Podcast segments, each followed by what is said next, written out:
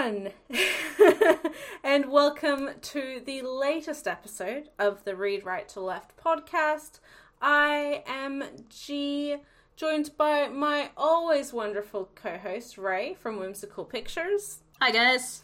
And this month we are doing a very special series spotlight, both for our my very wonderful co-host birthday, um, but also in celebration of our four years of doing this podcast. Can you believe that, Ray? That we've been sitting here talking about comics for that long? No, it's surreal, honestly. it's a bit horrifying. Let's be quite honest. Um, but today we are going to be talking about the oft mentioned on this podcast uh, phenomenal work, The Heart of Thomas by Moto Hagio, a series that, um, not single handedly, but certainly helped spur and the creation of the BL demographic and completely changed comics, um, especially within the shoujo sphere, uh, to what we now love today. Um, we have no questions this month. I think everyone was just far too excited to wish us a happy four years, um, but also because I think we talk about the series so, so often. I'm sure that we've addressed many of the questions that have come up in the past about this particular series. Mm-hmm. So rather than answer any of any questions, we're going to be focusing specifically on the work itself, the characters, the theming, um, and hopefully you guys enjoy. Uh, so I picked this topic for my birth month uh, because, uh, of course, we've been talking about this series since our very first episode. It's one of my favorite manga of all time. Mm-hmm. It's probably my favorite Moto Hagio manga, uh, although that is a very uh, difficult competition. um, and we have sort of talked about it before, but we haven't done specifically like a deep dive on this particular work. Mm-hmm. Even in our episode on Hagio's manga, um, we kind of brought it up, but didn't really talk about it in depth. Um, so I just wanted sort of an opportunity to have an entire episode to gush about how much this series means to me. um, and what is so excellent about it. Um, so, this manga, just to give a little bit of background on the work itself, uh, was originally published in 1974 mm-hmm. um, uh, through Shoujo Comic, I believe. Um, and like the whole history behind it is very interesting and the fact that it very nearly did not get finished because um, it was not very popular at first like dead last in the polls mm-hmm. but then like the publishing of the poe clan graphic novels and the fact that those sold out their print run immediately um, led them to be like okay maybe we'll give you a little more time with this to finish it out and then that was when it started like gaining in popularity it's all really interesting. Mm-hmm. But um, basically, this work came about uh, during a time when we had this editor working at Shoujo Comic called Junya Yamamoto, who, um, as the essay at the end of this book says, like sort of had a policy of just sort of taking things and publishing them without commentary mm-hmm. um, from this stable of uh, young female uh, voices that young female mangaka that he considered to be very popular. Or not popular i'm sorry they weren't popular yet. They weren't popular yet. Um he considered to be very talented and uh bringing sort of a more literary aspect to their manga which he was interested in. So during this era when we have shoujo comics sort of specifically trying to find these works that are going to be more literary in nature, more out there, more pushing the boundaries of what shoujo manga could be. Um, we have sort of Hagio and uh, another member of the Year 24 group, Keiko Takemiya, uh, who were roommates at the time, sharing a lot of influence, uh, learning a lot from each other. Specifically, Takemiya and their other roommate, uh, Norie Masuyama, huge Fujoshi, proto Fujoshi, I guess. Mm-hmm. But they're super into like Hermann Hesse novels. they're into mm. like Bildungsroman. Mm. They're into like European movies about pretty gay boys. And they are heavily proselytizing all this to Moto Hagio, who largely seems to respond to all of this with I don't understand what's supposed to appeal to me about this. Until uh, she watches a French movie uh, by the name of, it's a 1964 film uh, by the English title of The Special Friendship. Uh, it's a gay movie set in a boarding school, tragic, you know, All all that things. stuff. All the things that she likes. She thinks that it's just completely beautiful, super esthetic Um, and she decides to take a bunch of influence from that uh, into this sort of work that she starts just sort of doing for herself, thinking that she's never ever going to get this thing published. Um, but the opportunity comes along for her to submit something um, as sort of a longer serial work.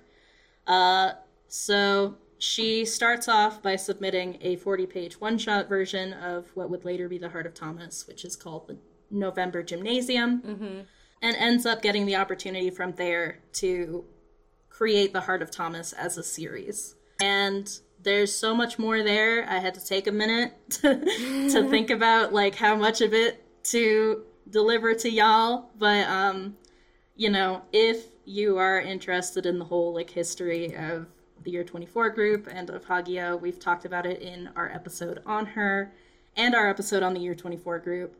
Um, so go ahead and check those out if you want to. But yeah, uh, flash forward to 2013, and we finally get the work in English in a beautiful hardcover volume uh, from Fantagraphics. Um, with rumors now that maybe reprint eventually? Maybe. Question mark. hopefully, hopefully fixed. Hopefully, uh, updated release. Um, because for Yes. those who don't know, there was some issues. An older version or an older copy of uh, an unfinished Like a rough of- draft, of the- basically. yeah, was what was sent to publishers. So although the book is beautiful, um, it is not. It's not a complete work in the way that um, the translator Rachel Thorn would have wanted, and she has made it. Pr- she is heavily alluded to reprints. Um, although when that will happen, we do not know. We publishing is still in such a uh, tumultuous Yeah. stage right now. Yep. And this is a a very expensive type of book to produce for not a whole lot of people buying it. So, Yes, yeah. uh heavily like collector's edition kind of thing going on here. Um but I used this book to write my undergraduate thesis, so the binding's torn and I would really like a new copy. Fantagraphics, if you're listening. um, you don't even have to reprint it for everybody else. Just uh, sell one directly to me. Thank you.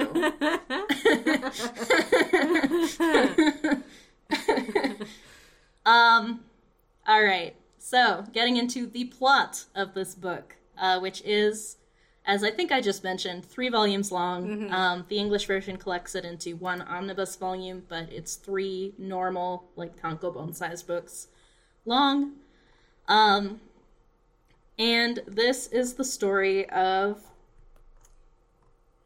a boy who begins the story by committing suicide. Uh, right on the first couple pages, we see him jump from the bridge above a train onto the tracks. Um, and from there, we meet uh, a boy named Yuli, uh, who goes to a German boarding school. We're at a highly aesthetic German boarding school. Um, and this black haired boy named Yuli has just received a letter. Uh, he reads it only to find that this is the suicide letter from the boy who we had just watched jump in front of a train, a boy named Thomas Werner. Um, and the note says to Yuli one last time, This is my love. This is the sound of my heart. Surely you must understand. Um, now, Yuli has no idea why this kid might have killed himself and then sent the suicide letter to Yuli. Mm-hmm. But this is a boy who had just sort of confessed his love to Yuli in a very public uh, space and been very brutally shot down. Mm-hmm. Um, because uh, it was all part of this sort of prank that was being pulled on Yuli mostly, Mm-hmm. um, but also on Thomas, as we find out. Um,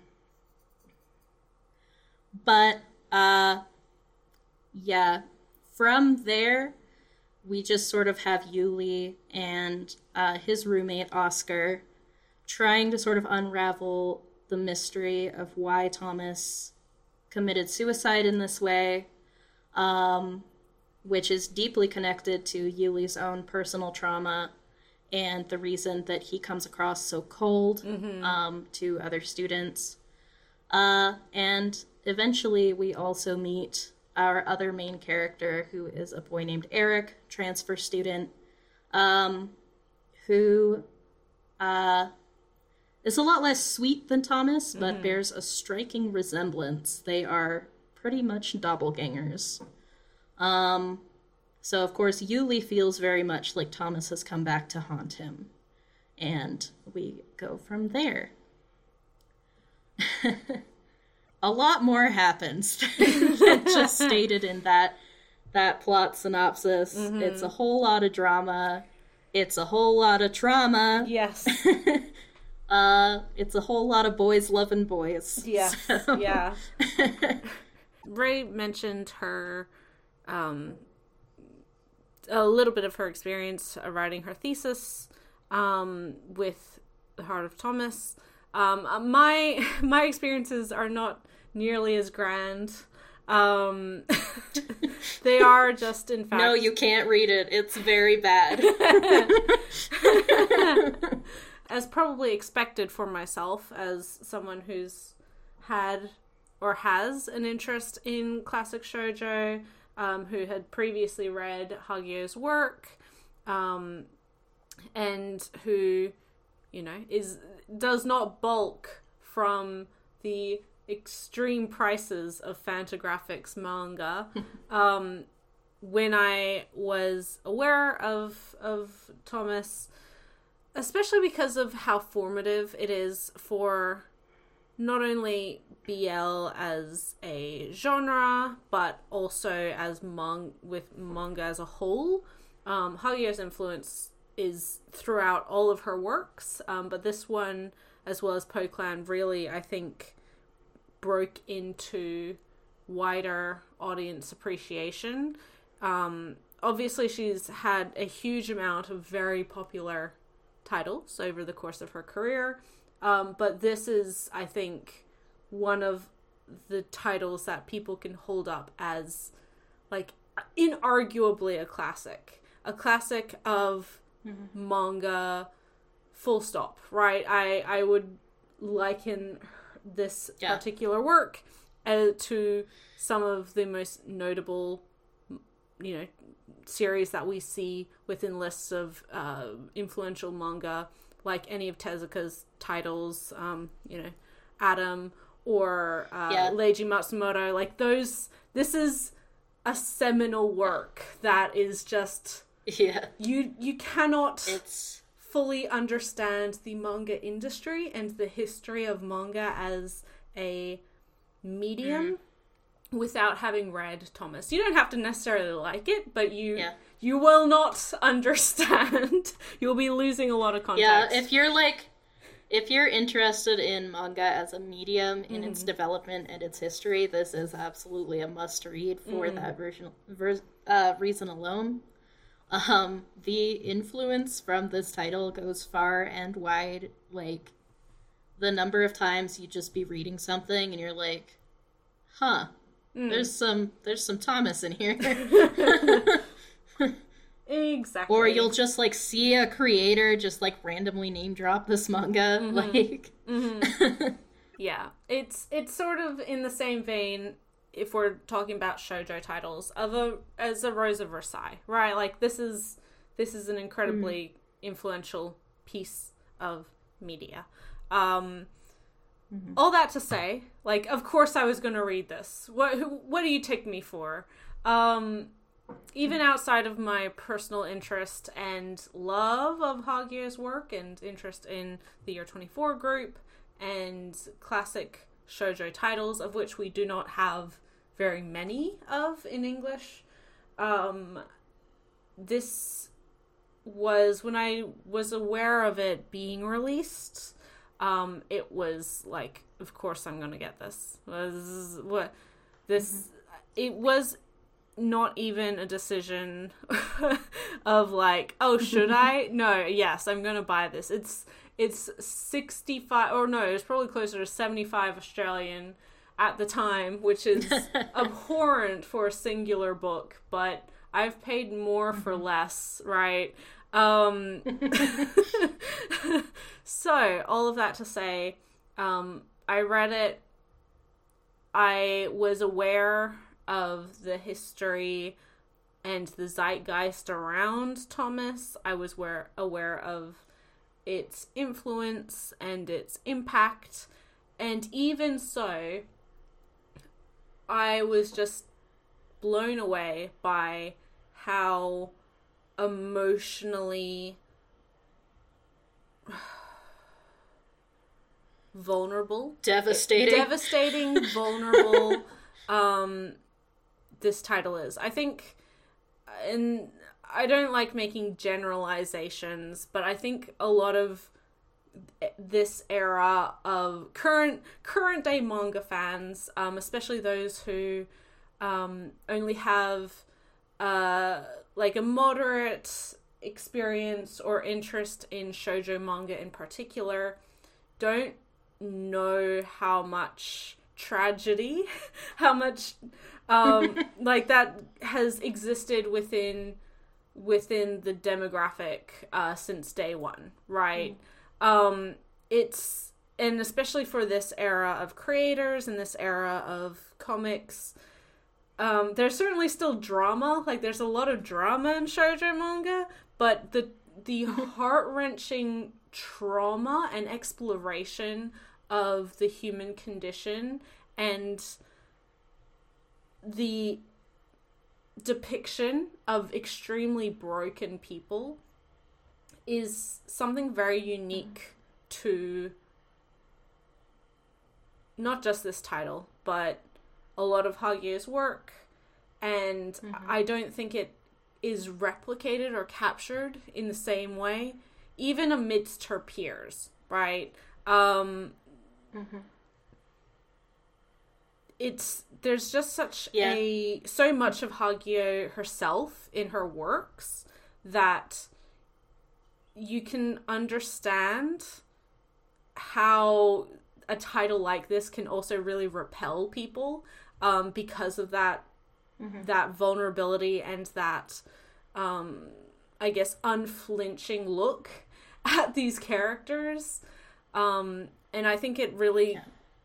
Calls for an audience to examine themselves and to examine how they I guess participate with the media that they they read um and with the story and with these characters. Um it really i think holds a a magnifying glass to some of the worst aspects of the human condition and which can be really hard to read, you know. Um, in saying that, yeah, this is not an easy read for probably a lot of Yeah. people, and it's not meant to be. It's never was never meant to be. I don't think. Well, it's just like, um, particularly this particular era of Hagio's work in particular, but also like shoujo manga as a whole. Um, if you've read like Glass Mask or The Rose of Versailles or something like that, is very much it's very intentionally overwrought Yes. in its drama. Um, it really is just like we're just gonna any emotion that our characters have, they are gonna be having the most of that emotion, and it's just gonna explode all over the page in pretty bubbles and flowers, but it's gonna be heart wrenching and it's gonna be like you are gonna be in it. Um, and Hagio, like her stuff, because of the way that she sort of u- twists and uses the page layout to pull you deeper and deeper into her character's psyches. Um, definitely reading her stuff, especially from this era, is uh, harrowing.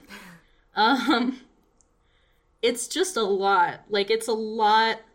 It's forcing you to wrestle with your own emotions on a level of intensity that I think not a lot of, especially not a lot of like manga Yes. um, not a lot of what is typically like genre fiction, typically, you know, aimed at children, aimed at teenagers, uh, aimed at readers looking for like an escapist experience, um, are typically going for. Um, this is like a level of emotional experience that you have to be ready for and be willing to have Uh-huh. going into the book, I feel like. Um, and that's not even getting into like you know the specific topics that are being discussed here which um uh, i guess content warning going forward we will be sort of uh, since we're deep diving into the book we'll be spoiling the whole thing. Um, as we get further into the discussion uh, that's going to mean we will be talking about uh, specifically um, sexual assault um, and like I guess emotional and sexual repression as a result of that, um, as well as physical abuse, uh, and um, we'll be getting into some like, like, uh, not healthy parent-child dynamics as well that are separate from the sexual stuff. Um, those are the main ones, and suicide, yes. obviously Yeah. um, you know, because this is Hagio, and what's a Hagio manga without a little trauma? So, and before we dive into like specific characters, specific story beats, um, following from your point of that that you made, Ray, about that very close, intimate examination, because you do get drawn into the psyches of these characters. Um, you're you're not invited into the psyches; you are dragged in. Um, you don't have a Yeah. choice in that. um, but I, I think it's it's interesting to see how comparatively to like manga's full of like extreme melodramatic emotional outbursts and you know it emotions mm. are very often portrayed larger than life because that's how you get an audience to understand the emotional state of a character, which sometimes works, which sometimes doesn't. Um, but for this particular era of shoujo manga, and specifically, um, as you mentioned, that you know, within this era, there's a lot of overwrought drama and trauma, and this is not unique to Hagio. But because of that very deep and uh, that very deep look and and um almost forceful participation by the audience of these characters' emotions. it feels a lot more genuine than or it doesn't I feel like it's more effective than when you just see a character going into a very melodramatic outbursts without having that extreme tie to the character. Um, or that Yeah. extreme participation of the reader. Because, you know, I don't know how many times I've read something that's like meant to be this big moment and, you know, it's all drama and everyone in the comic is like freaking out or, you know, celebrating or whatever. And I'm just like, that's stupid. That's hilarious. Why are you. I don't feel this emotion at all. Um, well, it's kind of like, you know, looking at like why it's so easy to meme like panels from something like The Rose of Versailles. yes. Uh, which I adore The Rose of Versailles. Like, we'll talk about The Rose of Versailles. That is on our list. It, we'll get to it. Don't you worry. it's scheduled for the end of the Um, year. You guys don't have to wait too long. yeah. Yeah. Um, so, uh, but like, why, like, it's so easy to take like a panel of someone like being like, Mein Gott, from like The Rose of Versailles or something. Uh, they wouldn't be speaking German, but um there is one that I'm thinking of that's like Kami-sama. Sacre bleu! um and you're like, oh, okay. Alright. and it's easy to like ma- make a meme out of it like oh my god me me for real but like if you do that with like a character from the heart of thomas it kind of feels a little more mean you're like oh well oh I didn't realize we had bullies in this conversation. I, I don't. Yeah, it's. I'm sorry that you um, feel like it's okay to make fun of this traumatized child. I don't- He's. Uh, I, I don't understand why you think it's okay to tra- to further traumatize this mentally ill minor, but go off, I guess. um, no, but it's uh, you know, it's a different vibe. It's a different vibe. hmm Uh, it, and it is it is Hagio herself. Like I feel like, you know, no matter which year twenty four artist you're going for, like they all have very very unique hmm uh, sort of viewpoints and ways of seeing the world and ways of portraying the world. Um, whether you're talking about Hagio or Takemiya or Oshima or Kihara or Aoike or who have you, um, like they all have like very different like points of view hmm um, and different things that they're like good at. Um, and Hagio, she's she's good at being raw, man. um, just tearing tearing apart the human soul to get at you know the the seeds of the human condition deep within the darkness of our psyches. She's she's there for that. Um and this manga definitely does that so. And with that, I think we should uh, dive into the deep souls and psyche of some of these characters. yeah so uh i kind of wanted to structure our sort of discussion of the themes within the work by looking at each character in turn because this is a very character focused work. Um you know going through the plot summary you may gather uh we're not heavy on lore here. Uh, this is, you know, a handful of boys in a German boarding school over a short period of time, um, and their feelings. Yeah, I mean, it's, it's boarding school and vibes, but those vibes are just the worst vibes. So, um, but sometimes they're the best vibes, Gee, because this is a story about love, if nothing else. Um, and so we will sort of start at the tertiary and move towards the very heart of Thomas. Uh, we're going to start with Oscar, um, who is Yuli's roommate. Uh, he's a year older than the other kids because he sort of had spent uh, a year traveling around with his father after the death of his mother, which we'll get into. um, so he's a year older than the other kids. He's taller. He's uh, more mature, both physically and emotionally. Um, and he's got it bad for Yuli. Um, he is just gay pining in the background of Yuli's entire school career. Did the dog just bark? I maybe I didn't hear it, but Copper Copper is Copper is also feeling the gay angst. um uh sorry if that was caught on camera. On whatever, Audacity.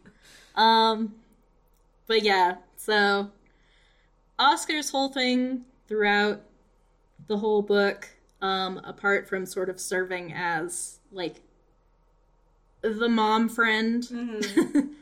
He's like a mix of the mom friend and like the cool aunt friend. yeah, he's um, kind of the level-headed. who lets you yeah, uh, interjects. who lets you try your alcohol. Yeah,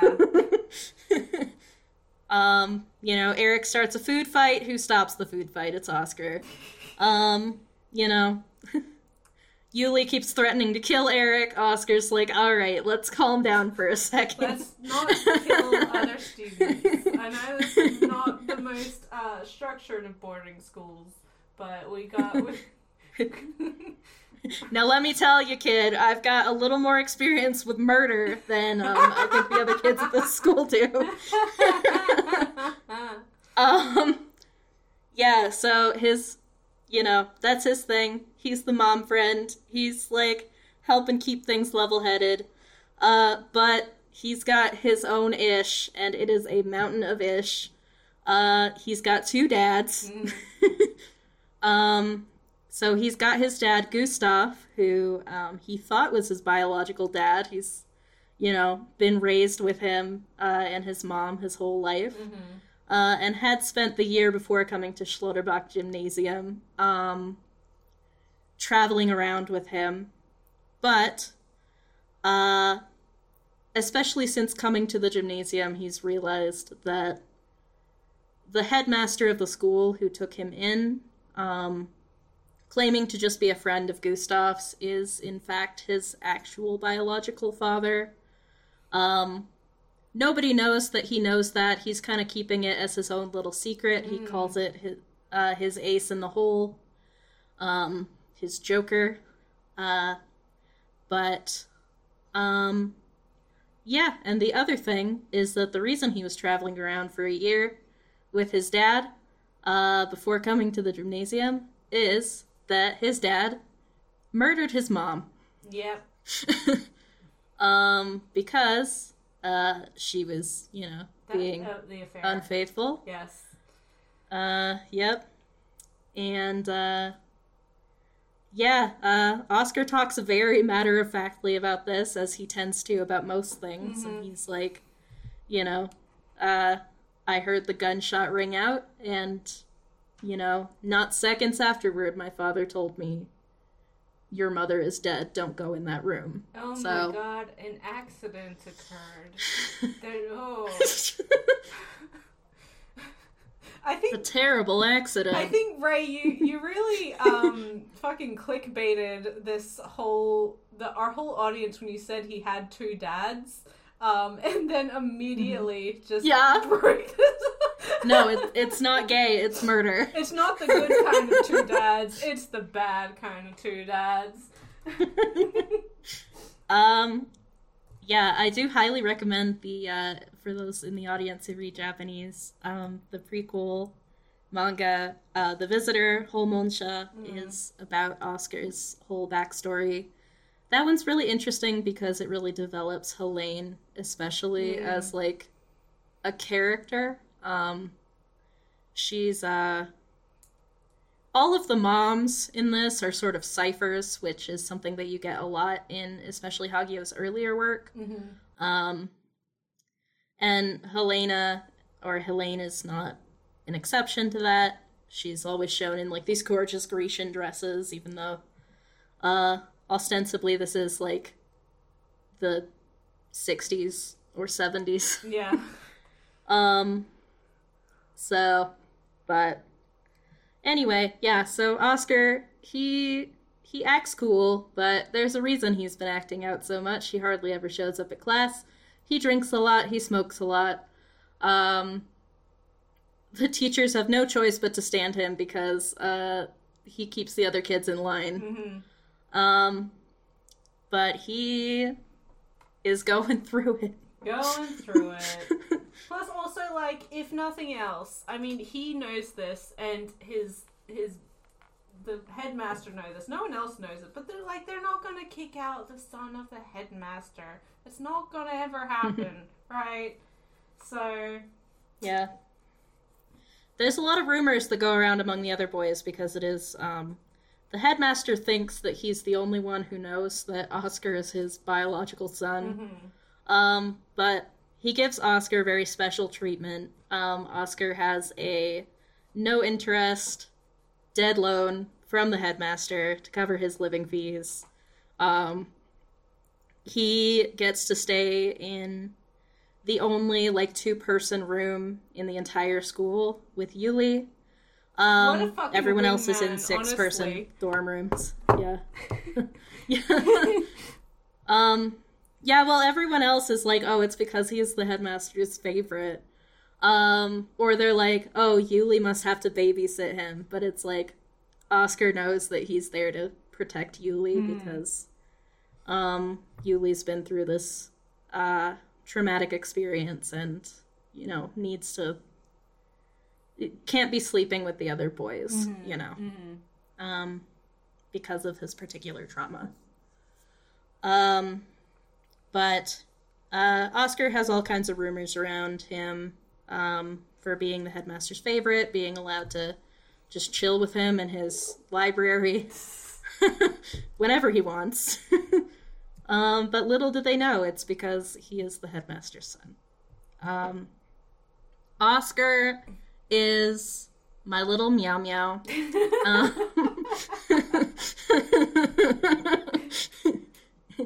my boy, my lad, my son. uh, he's because he's very passive, right? Um, as we've said, like you know, throughout the whole thing. Like he's wielding knowledge as his weapon. Um but he never lets slip how much he knows. He knows a lot more about what Yuli went through than he's willing to let on. Um and he knows a lot more about his situation with the headmaster than he's willing to let on. He also knows a lot more about what his his uh, non-biological father did um, than he's willing to let on. Um, and he pretends that he's wielding this out of some sort of like trying to get power over other people, trying to sort of better his own position. Uh, but he's actually just doing it because he's scared, um, understandably. yeah, for sure. Uh, and he just he doesn't know what to do with all these feelings and all these people that he doesn't want to hurt, that he loves so much. Um, and so he just doesn't do anything. He just sort of sits idly by. Um, Well, especially And- because he's although like he is older, he's older than the rest of the cast, but he's only 15. Like these these are young kids. Yep. Right. So just although he is older and wiser in the ways of the world, he's he's not... got so many. He's got so many big feelings in his chest.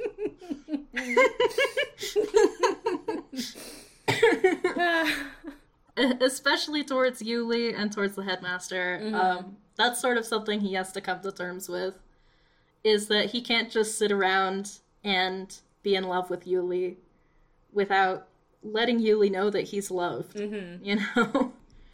what Yuli needs throughout all this time is to know that he's still capable of being loved. Not even worthy, just mm-hmm. capable mm-hmm. of it because he's just assuming that he's this unlovable thing. Um, but he's got this roommate who thinks he's the bee's fucking knees over here. and then, like, also, you know, the headmaster keeps, like, he's not sure if, like, he has any right to be like, hey, I want to adopt you. Mm-hmm. Um, not, like, because he feels like Oscar must be like, who's this weird guy in my life? Yeah. Which is not how Oscar feels. He he feels like he loves this man and like wants him to be his dad. So you know, um that's sort of, you know, his whole journey throughout the book is figuring out how to open up with his feelings and know that he might end up hurting someone Mm-hmm. With the things that he knows, but that in the end it's for the best Mm-hmm. to be honest with his feelings towards the people that he feels those things for. Yeah, and it's it's something that uh, we'll talk about in regards to Yuli as well. But learning how to express love, right, um, and understanding what that when you love people in every iteration of that word, you know, it's not just you that's impacted. Um, it's obviously an expression of very important and um, yeah, important feelings that can sometimes be so huge and scary and really does impact the people around you that in ways that can be very very complicated to figure out especially especially at this age. Um Yeah. it's it's something that I think every the reason and the reason that this particular um Oscar as a character works so well is because although he's presented initially as this like kind of a little bit of a delinquent but also like that the one friend who'll tell you like it is but also um the the one friend that you know grounds you brings you back to earth um and stops you from spiraling. It's a perfect expression of how the people that seem I don't want to say put together because again like he is cutting classes and drinking and like not his life isn't put together in the way of like oh he's you know head star everything perfect grades in the way that a lot of like Japanese media tends to portray put together characters. Um but he is he's certainly that the like the f- cool friend like the friend that everyone wants to Yeah. be um and The friend who's so adult. yeah who's who's like for all of the other friend group he's like oh man i just want to be just like him he's so cool he's really got it together um in how in saying that it it's so important that he does have those really complicated feeling like he doesn't like nobody has it all all put together right? Like nobody's got it figured out. We're all struggling in this big oh this big marble called earth. Um but i think it's so so easy to forget that or it's so easy to have like a quote unquote cool character that doesn't have any issues. And part of why Oscar's story works so well in tandem with Yuli and Thomas and Eric is that it shows like no matter what the perception the outside perception is that there's always complicated emotional important feelings things that people are going through um, which i think a lot of people can relate to as well right so yeah uh, oscar Yeah. Oscar, Oscar. um, also, uh, in terms of like tying in into sort of the next character we're going to talk about, which is Eric. Um, they're very much foils for each other, Yes, right? yeah, yeah. Eric, you know, Oscar looks old for his grade because he is. Eric looks young for his grade. Um, you know, that they're, they're very much there's this juxtaposition of youthfulness Mm-hmm. and sort of maturity happening there, but also between like a more selfish version of love and a more selfless version of love and a more outward facing and more interior version of love i think. Oscar you know if if yuli's first roommate after like the incident with siegfried had happened mm-hmm. was eric nothing would have happened. Nah. Because, like, so, Oscar, for as much as we can say he's, you know, ne- needs to grow a bit of a spine towards the end of the story, right? Um, he is, like, he's a very emotionally intelligent kid, and he's really good at meeting people where they are. Um, and I think that um that also places him in a very important spot within the story. So there's a lot of other kids in here who are like getting very up in their feelings and throwing them at other people. Um, Oscar's not really like that. He bottles things up too much, sure, but like he he very much like you know he's like I I don't want to tell Yuli how I feel because I don't want to lose him, yeah, but also because I don't want to break him. You know, like he's his his love is very. It's coming from a place of um. Uh, it- it's a very selfless place. Yeah, he doesn't. Um, he doesn't demand um, the the attention and I guess attraction in the same way that some of these other kids are like, no, you need to recognize what I'm saying. I'm the most important person here, and I don't care how you feel because I understand you so much better than that other person. Uh, uh, yeah, but you know they're kids. of course, yeah, that's what I'm But, saying. You um, grown because they're like 14. You know, children. Yeah. but even then, I like the the sort of balance that comes in at the end where it's like he he realizes that like you know there is sort of this selfish desire to just be acknowledged um and have his feelings acknowledged by the other person. Um where he's just like, you know, I was just waiting for the headmaster to realize that I loved him, and I was just waiting for Yuli to realize that I loved him. Um, but yeah, I think Oscar does like sort of occupy that more that that softer, gentler ground, um, which is certainly something that Yuli needs, uh, especially throughout the first part of the book. Um, you know, before he's ready to get pushed. Yeah. Uh, speaking of getting pushed, um, let's talk about our little doppelganger. Mm.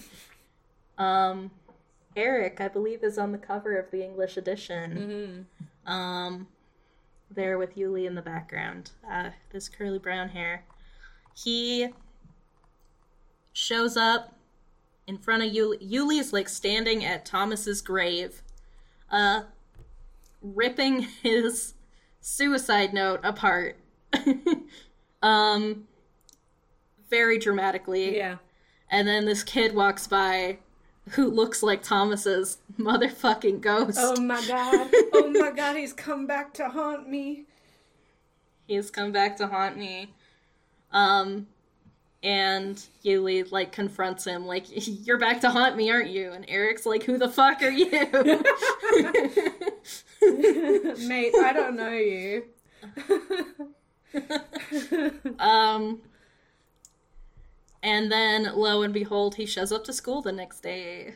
Isn't that always Uh, he way? is the transfer student, Eric Frühling. He is uh, 14 years old. He is a, a little firecracker. Thomas, we know, was a sweet little angel, wouldn't hurt a fly. Eric loves fencing, loves cussing people out. He's a little pain in the neck. Um, um, he shows up. Yuli has already made it very clear to him that he wants absolutely fuck all to do with him, and Eric's like, you know what? Well, all right, fuck you too. uh, but of course, nothing is ever that simple. um, because he looks just like the kid who just died last week. Oh my god. Two weeks ago, yeah, I think. Wouldn't that be wild if like a kid through some horrible accident or suicide died and then like a week couple weeks later there's just this uh, this person with a striking resemblance um starts at your school and you're oh go- oh Just show up. yeah, oh god Yeah. yeah. I'm surprised Well, of course, he kids... is the talk of the school. yeah, it's pretty wild, but um, if you're familiar with Hagio's work at all, she loves her twins. She loves her cosmic twins. yes yeah and they are twins in more than just appearance. Mm-hmm. Um, but uh, yeah. So Eric, he shows up. Um, the first thing that happened to him was he was outside a graveyard, and this this prick wearing his school's uniform comes out and starts calling him Thomas and yelling at him. and tells him this kid Thomas killed himself. Um, and then he gets to school the next day, and not only is everyone saying that he looks just like Thomas, and he's just like Thomas, and oh my god, it's Thomas. oh my god uh, but also he finds out that this that this kid who yelled at him uh, is the prefect, and also lied to him because this kid just fell off the bridge. He didn't kill himself. Like, what's the real story here? um. So, because the only one who knows that he committed suicide is Yuli and Oscar, because he let Oscar read the letter. Um. And yeah, so Eric's like, uh, now I'm being accused of lying, making up lies about this dead kid. I'm just repeating what someone told me. I don't know. And uh, he'd just really like to get to the bottom of what's happening here. Mhm. Who this Thomas kid, who apparently looked just like him, is or was, what happened to him, uh-huh why Yuli keeps glaring at him with murderous intent. um, and that is Eric. yeah yeah He also starts a food fight on like his first day, so that's fun. the other thing about him is that he is uh unhealthily attached to his mother, Mhm. Marie, Mm. um, which is extremely subtly indicated by the uh, engagement ring on his finger that his finger is too chubby, so he can't get it off. Mhm. Um, it's an engagement ring that his mother gave him. Um, and um, just in case you didn't understand the metaphor, later on, uh, he has like, you know, an epiphany and grows up a little bit as a character. And then he's like, I think I must be going through a growth spurt. I can take this ring off now. Hmm. we never said it was a subtle book.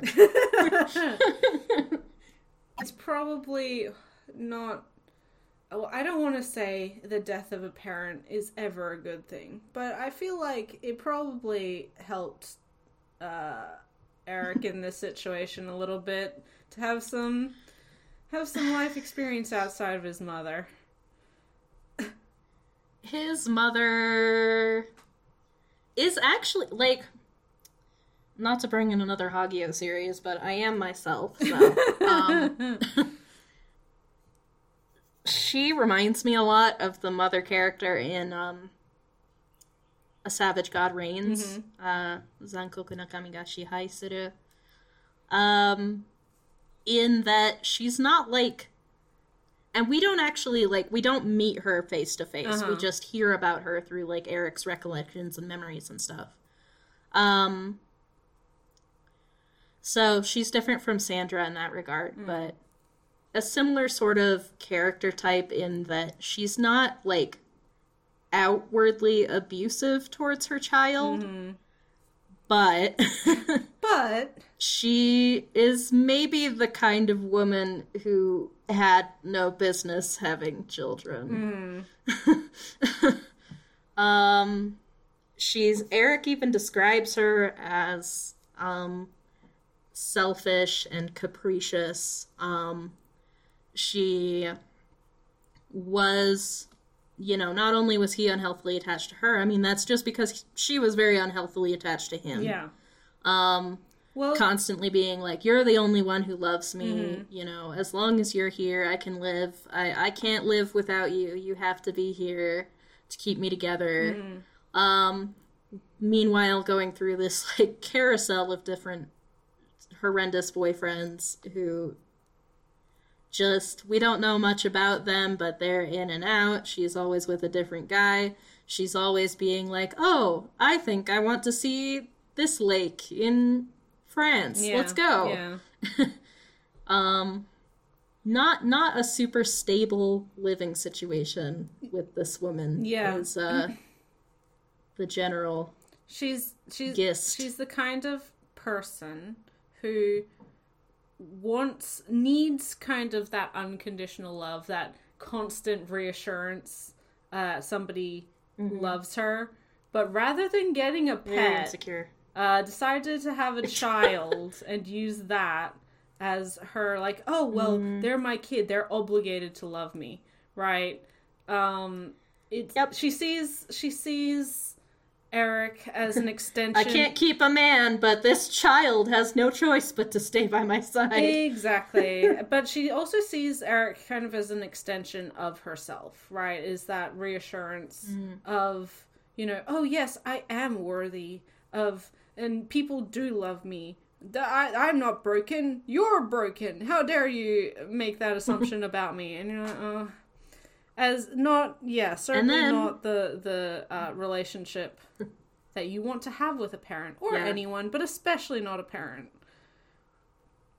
And then after raising uh, your son for so many years to believe that the only person that he can trust and believe in is her, that he's dependent on her as she is dependent on him, that uh, every other love in his life will just desert him. Nothing is real except the love between him and his mother. Uh, then, of course, she finds a man who actually does feel like sticking around and decides that now is the time to send her kid off to boarding school because you know what? It's actually kind of a pain having this little jackass around to ruin everything. So, and uh, this is where we find our boy.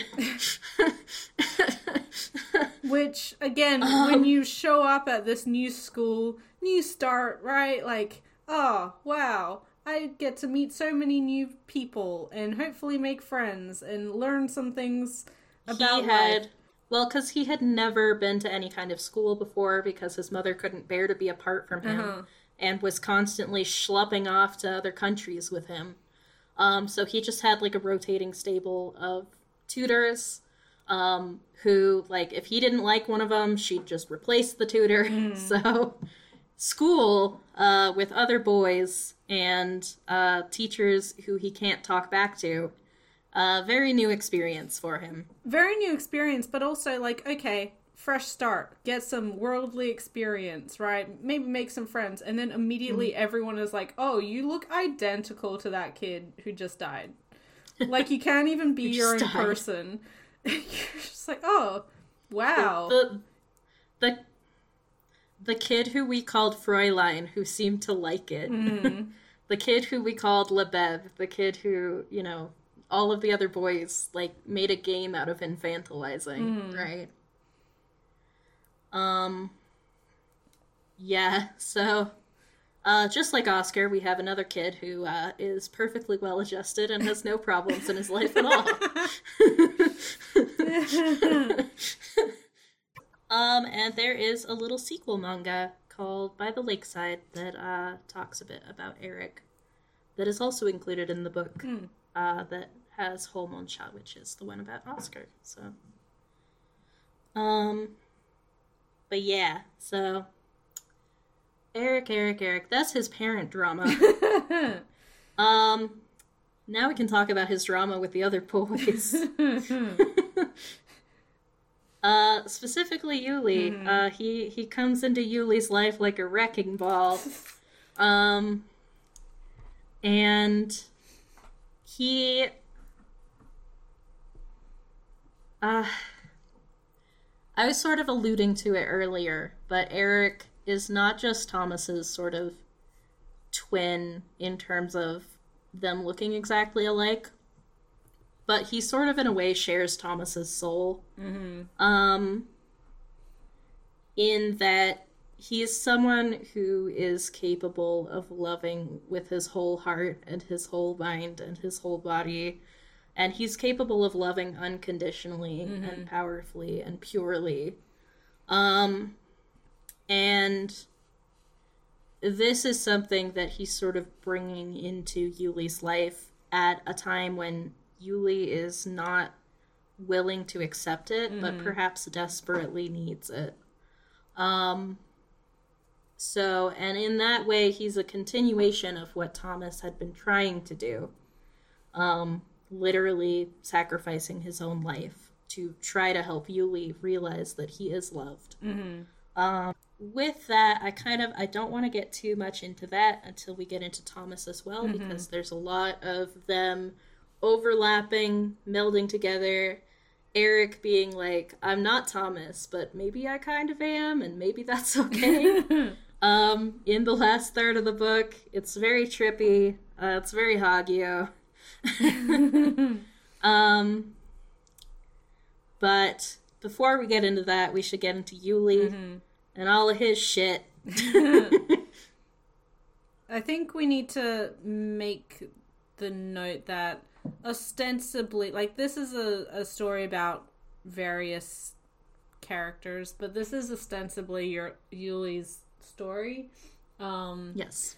he is the main character insofar as the story has a main character. Um, obviously, they're like, although the series or the work is named after Thomas, it's only tangentially about Thomas. This is Yuli's journey into himself and addressing his own his own issues. Um, and Yeah. Uh, we'll get into Thomas, but Mhm. he's really more of a concept Yeah. than a character.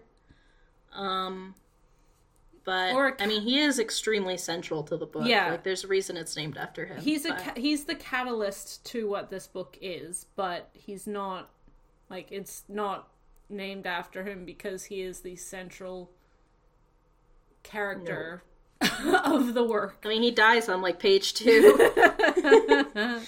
um, yeah, no, Yuli's the main character. He's he's the main boy. All three of these main, like um, Oscar, Eric, and Yuli, they all have complete arcs throughout the story.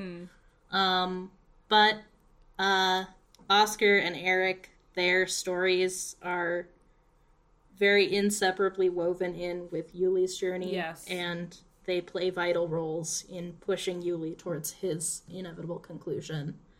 Um, so, which is why I kind of wanted to save Yuli for the end. Um, we're going to talk about Yuli, and then we're going to pull things together by talking about Thomas, because Thomas is sort of a personification of a lot of the major themes of the story. So, uh, to talk about the ending of the book is to talk about what the character of Thomas actually means for Yuli. Um, so that's the that's the through line we're going for. But Yuli, um, he is the black-haired sort of prim, perfect prefect. Um, he is rather famous around the school for having a big ol' stick up his ass. um, he's Uh, everyone admires him. His grades are amazing. He when he, you know, cants the hymns at mass, Mm-hmm. he reads them oh so piously. Um, you know, he's he's a very special boy, the best boy. Damn, even he sings those Uh, hymns so good. I wish I was him. So good, so piously. um, but he keeps people at an arm's length. Um, he never shows anyone love and never expects anyone to show him love. He s- treats all of his friends exactly the same. He claims that he's being fair, but others might say that he is uh, not allowing himself to have friends at all. Um, and what we learn from Oscar uh, is that he was not always this way. Uh, there was a particular spring break, I don't remember, um, summer break, whatever, where he uh, he had family issues at home. Basically, he's got a little sister who's in and out of the hospital, so she was in the hospital. So there was no one at home, so he had to stay at the school. Everyone else was gone except for a group of uh upperclassmen who have a reputation about the school grounds. Um and something happened uh over the break that when Oscar came back, Yuli was not the same person that he was before. Um, he seemed to be in shock, and I mean, there there's that part, you know, where like he like he sort of gives Yuli like a friendly nudge, like, "Hey, you should go hitchhiking with me next time," and Yuli just straight up falls down the stairs. Um, he's just like so in a daze. Um, and after that break, not only has Yuli changed a lot, but he gets uh, suddenly moved into the two person dorm room with Oscar, and the upperclassmen are all expelled for delinquent behavior. So, yeah. Um, given that we did give a list of trigger warnings uh, at the start of this discussion, it's not that difficult to surmise what happened, I think. Um, so he, of course, um, had a very traumatizing experience with um, sexual assault uh, over this break. Um, and is very much still in the process of recovering from that and healing from that, Just even processing, processing what he's gone Yeah. through. Yep. Um, and the way that he's sort of surviving um, at the point when we begin our story is, yeah, just keeping everyone at a distance and not letting himself feel too much. So, um, and uh, just to give a little bit more uh, necessary background, I think, on Yuli's character is um, to talk about his family situation a little bit, uh, which uh, we get later on when Eric, um, you know, runs away from the school because his mom just died, and Yuli has to cart him back home. And during that, he has to. There's a mix up with the trains, and he has to take Eric to stay over at his place for a night. Um, and uh, Yuli is um, only half German. Uh, I mean, I think like in terms of citizenship, like he's a full German. Yeah, like yeah. his dad was also a German. But ethnic, ethnic But his dad is- yeah. ethnicity wise, um, he's the reason that he has black hair is because his dad has some Greek in him. Um, so, and they make a really big deal about this throughout the book. Like the kids at the school always say that he looks like one of the angels in a chapel painting. Um, you know, like an angel of the Italian Renaissance. They say, oh, he looks southern.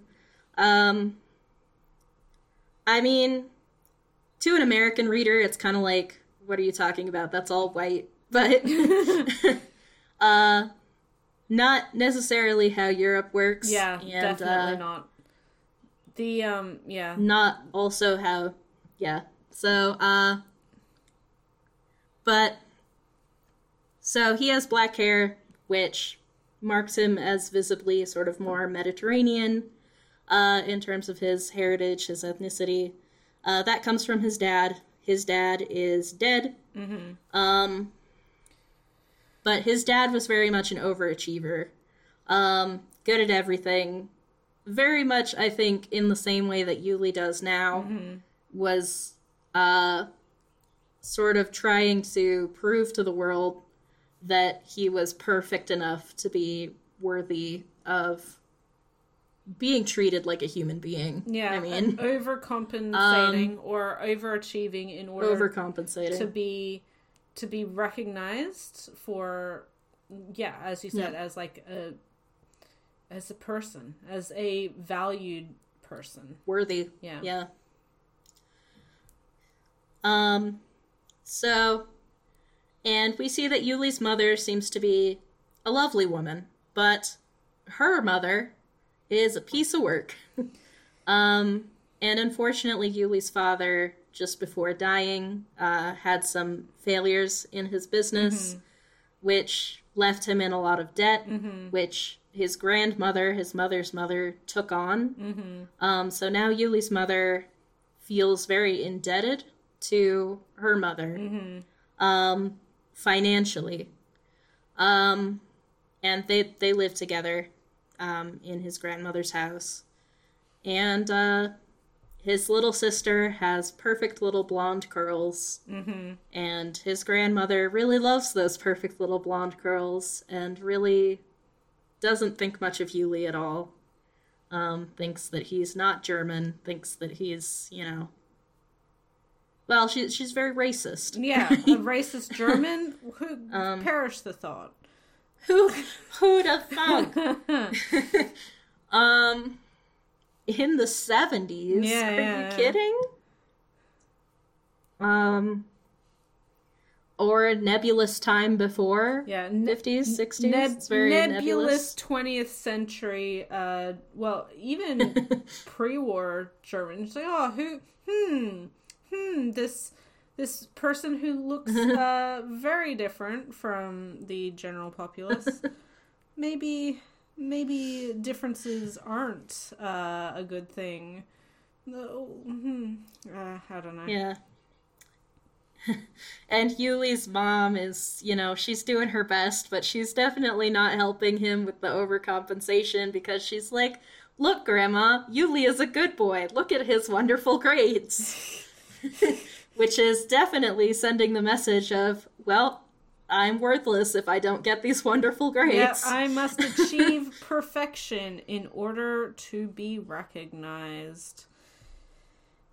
Yeah, he literally says that. He's like, I will meet my ideal. I mm-hmm. will meet it. Mm-hmm. so, and I'm like, sure you will, you 14 year old child. yeah, so he's coming into the school with some baggage. And now he's gone through this horrifically traumatizing thing where, you know, not only is he made to feel that his body is dirty, that um not only is he given physical scars that remind him of this this feeling that he's done something wrong. Um um but specifically the person who uh attacked him.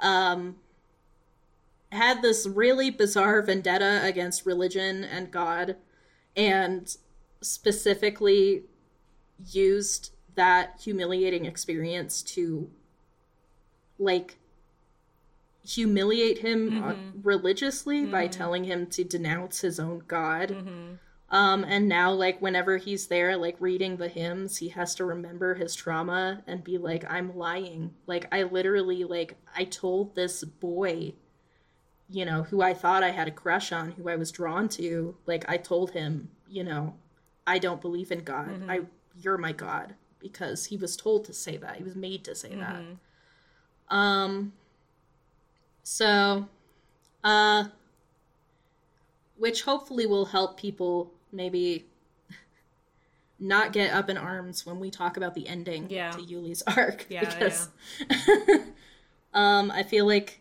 it's easy to misunderstand Mm-hmm. um from a western perspective.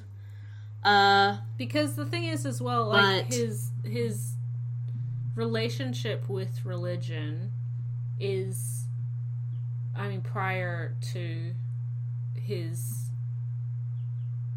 trauma and and just torture and the earlier in the the break is something that uh, was he took great value in. Again part of that idealized version of himself. So he he's unable to forgive himself for failing as well um to meet those expectations and to build that to recognize that part of himself um which again goes to later in the story and his decision and why it's a big deal and why it might not translate for some people, especially because we don't live in a society.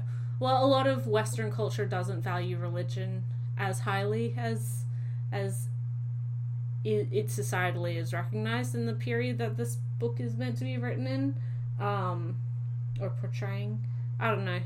It's uh, There's also Mm-hmm. like I don't know, there is that um obviously Hagio had done a lot of research Mm-hmm. in terms of like Christianity and Christian imagery and stuff. Um uh in that there's like Bible verses and stuff Yeah, strewn yeah. throughout this for dramatic effect. But um for the most part, God and religion within this book serve the same purpose that they serve in a lot of Yuri, to be honest. Yeah. Like, you know, think of like Maria watches over us. Like, um, it's a symbol for love, mhm. right? yeah, Um, and it's serving on that level a lot here, where Yuli feels like you know he's had his angel's wings ripped out. He can't go to heaven. Yeah. He's not worthy of any kind of love. He can't be loved. Mhm.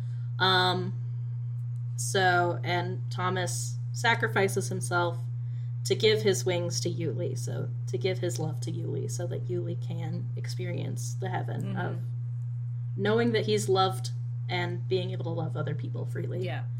Um, so, uh, yeah, that's Yuli.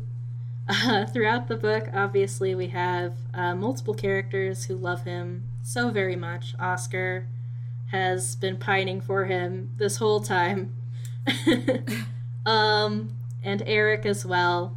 Uh, obviously, Thomas loved him. Um, but Yuli thinks that that's not true. Well, I should say Yuli pretends to think that that's not true.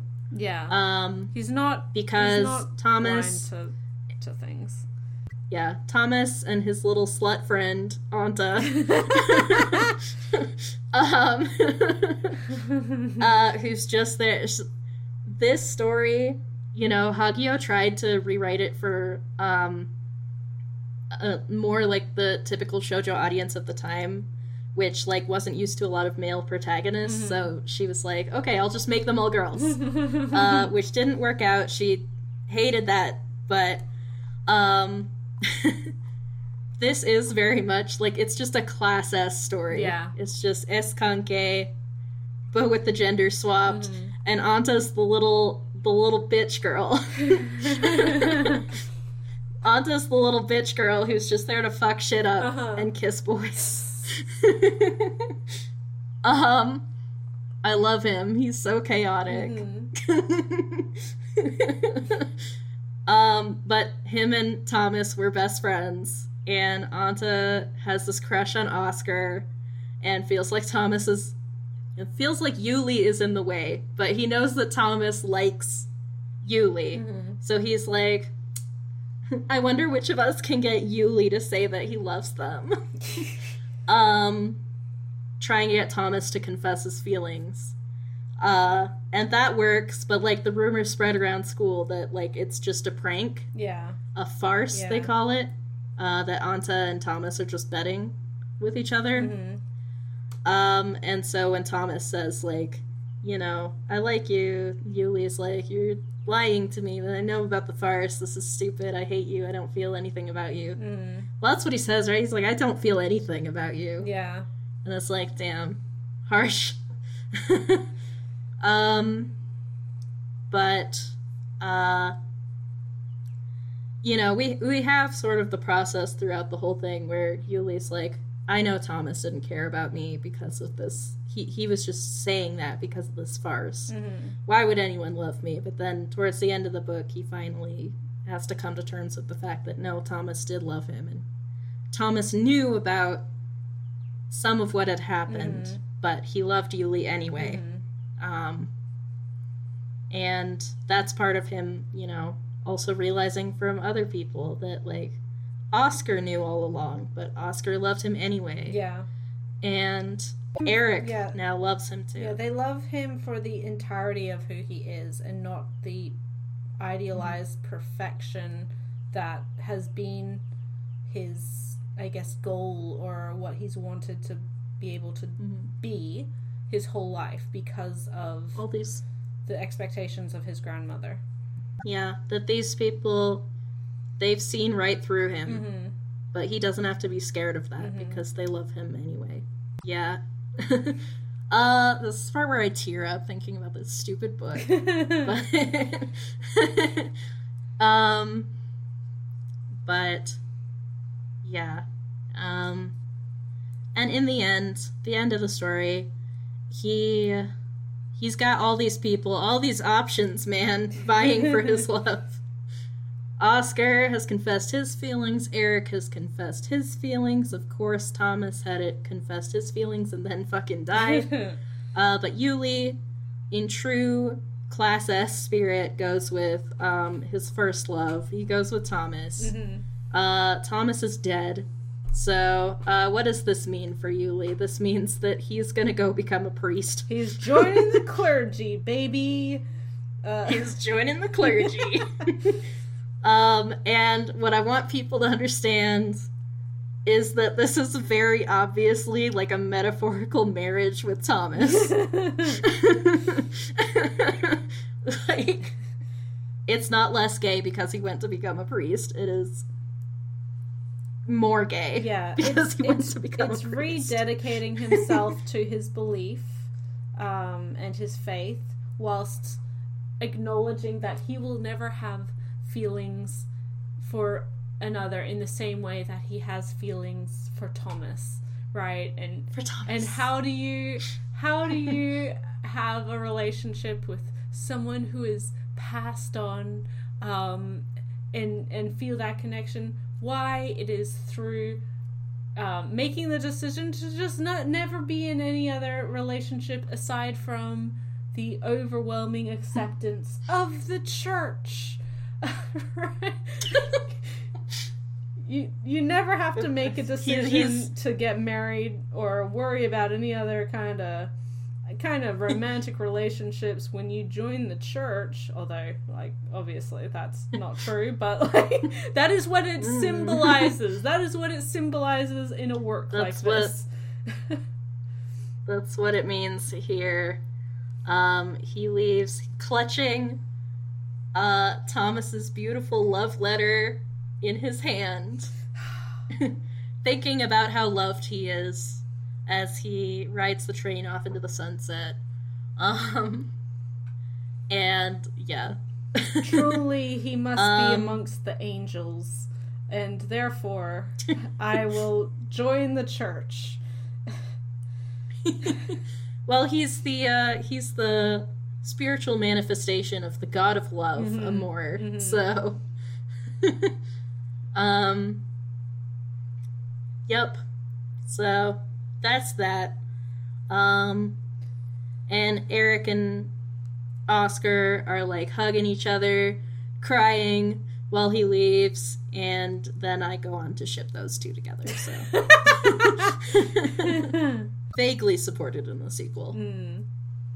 Um, but yeah, uh, it's it's it's a very chaste love Mhm. that you see in this book, uh, compared to something like um, Kaze to Ki no Uta, because these are often considered sort of sister series, um, both very formative in terms of establishing the BL genre, Mhm. or what would later become the BL Mhm. genre. Uh, but Kaze to Ki no Uta is the slutty sister. Um. So, uh, there's a lot of there's a lot of boy kissing going on in here, but um, it's much more I think interested in. I mean, I think if you read any Hagio work, right, she's not interested so much in relationship types that can be easily defined. yeah. Um, and this is no exception.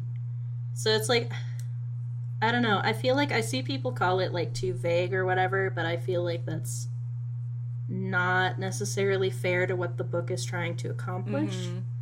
Um, I think that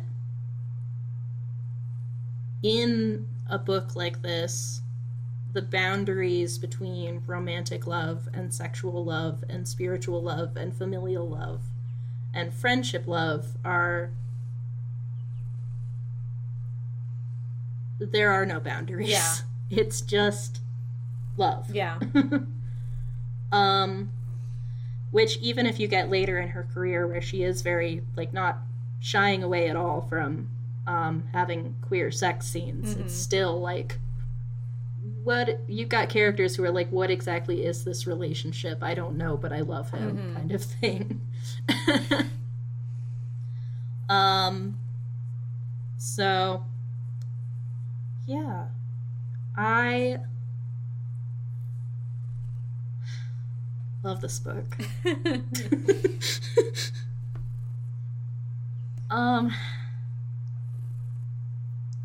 I kind of wanted to talk about the sort of through line that we see through here especially through Eric because Eric and Thomas we were going to talk about that. Um how Eric and Thomas sort of meld into each other Mhm. as the book goes on um they overlap with each other so much that at the at the end of the day Eric is like maybe I am Thomas. Mhm. I don't know.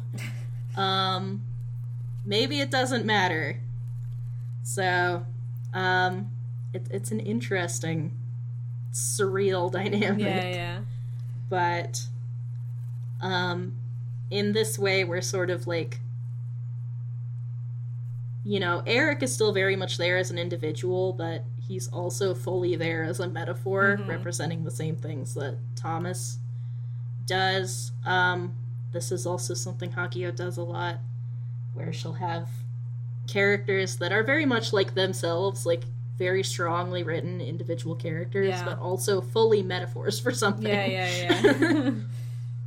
um, and I'm always amazed by her ability to weave those into each other uh, without it seeming like forced or fake. Mhm. Um, um, sometimes you're just, you know, a symbol of an abstract concept, and that's okay.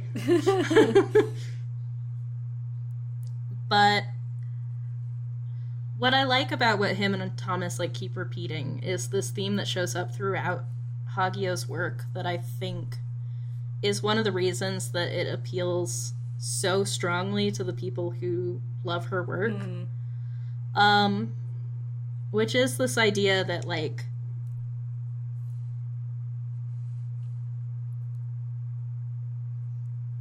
you know, we have no choice but to love other people Mhm. because we're lonely. Mhm. And it's like that sort of idea that, you know,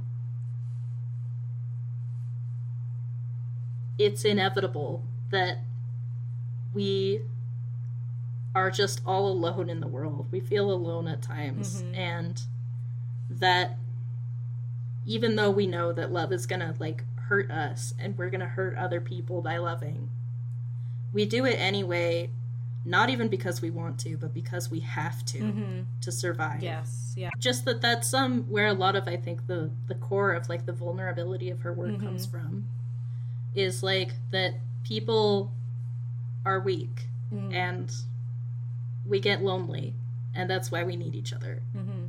and yeah to connect to others is the human condition right like the experience Mhm. of being a person. And like honestly the most like valuable experience in our existence um is that connection with other people. And like achievement in like obviously society measures achievement in all sorts of different ways but i think there's very few people in this world who would regard someone who has a strong care and a strong urge to understand and support and be with other people even if it's not like even if it's painful even if it's not an easy experience is always more of a achievement comparatively to like how much money you make or how much like money more status uh qualities of achievement or status um measurements of achievement is. Like it, it just we exist I'm getting all philosophical here. We as people exist in community with others. Even if we don't always realize it we all exist in this world because of other people. And to be able to nurture and support and connect with communities and and ourselves within the structure of society that that's why we seek out friendship. That's why we seek out companionship or romance or what you know whatever else all these various forms of love. Because it is solitude and isolation is i i regard as like one of the most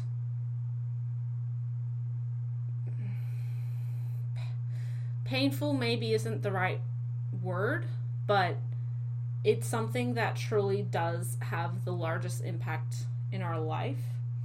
And which is why even the most isolated individuals find a connection with something. It might be the wider like idea of nature and the circle of life and faith, right? But we all we as people and have always searched for connection. Yeah. I mean, I think the nature of being social animals is Mhm. that we can it's impossible for us to be wholly ourselves without the participation of other people. Mhm. Um you know, you cannot be yourself in a vacuum. Mhm. Um you have to be yourself in relation to community and those around you. You find yourself through others' eyes, as it were. Um, through clashing with other people, Mhm. through connecting with other people. I wanted to add as well that I think like the sort of overlapping boundaries of different types of love that we have in Thomas, um, I think makes it universal in a way that a lot of stories that cover these types of themes about you know the inevitability of love Mhm. and the necessity of love because because it's not like defining these relationships Yeah. you know there are very much people out there who you know uh, have no interest in romantic pairing Mhm. or sexual love or sexual intimacy um, or who might have complicated feelings regarding uh, say family Mhm. um, but this book is just going and being like, but we all need love. Mm-hmm. You know, we all need love. We need people who love us, and we need to love other people. And that can look like a lot of different things, but you know, at the end of the day, to connect with another person, that's all the same amor, Mhm. right? Mhm. um it's it's positing that all of this comes from the same source of we're lonely and so we seek other people yeah for other things about this book you know we've waxed poetic about hagio's art uh many a time Many go check out our podcast episode on hagio um and uh yeah, for more of the history about the book, maybe check out our Year 24 podcast. Mhm. But I just really wanted to have a nice, succinct conversation about this particular book in specific, Mhm. uh, not in relation to her larger body of work, uh, not in relation to like manga as a whole, but just, you know, going through and talking about uh, this book that has meant so much to me personally Mhm. and has meant so much to so many people. Mhm. I mean, so much so that it it helped establish what is ostensibly one of the largest genres in manga now. Now, I mean, people may argue the semantics on that, but I, I think BL and and shoujo manga would not be where it is today without this this particular work. Um, Mhm. plus as as mentioned we've talked about the series a lot what better title to give the our our anniversary spot to than one that does mean so much to our to both the hosts um but most notably ray um and also ostensibly It's my birth month. also ostensibly a title that I think needs or deserves a nuanced and in-depth discussion about these topics in English um, because it is so rare that we get 70s shoujo, classic shoujo anyway um, and the fact that this one was one of the er, first, especially of this current era of manga, to get licensed and released um, in such a beautiful edition um, deserves to be celebrated. hmm And with that, Yep. we come to the end of this of this this podcast this episode.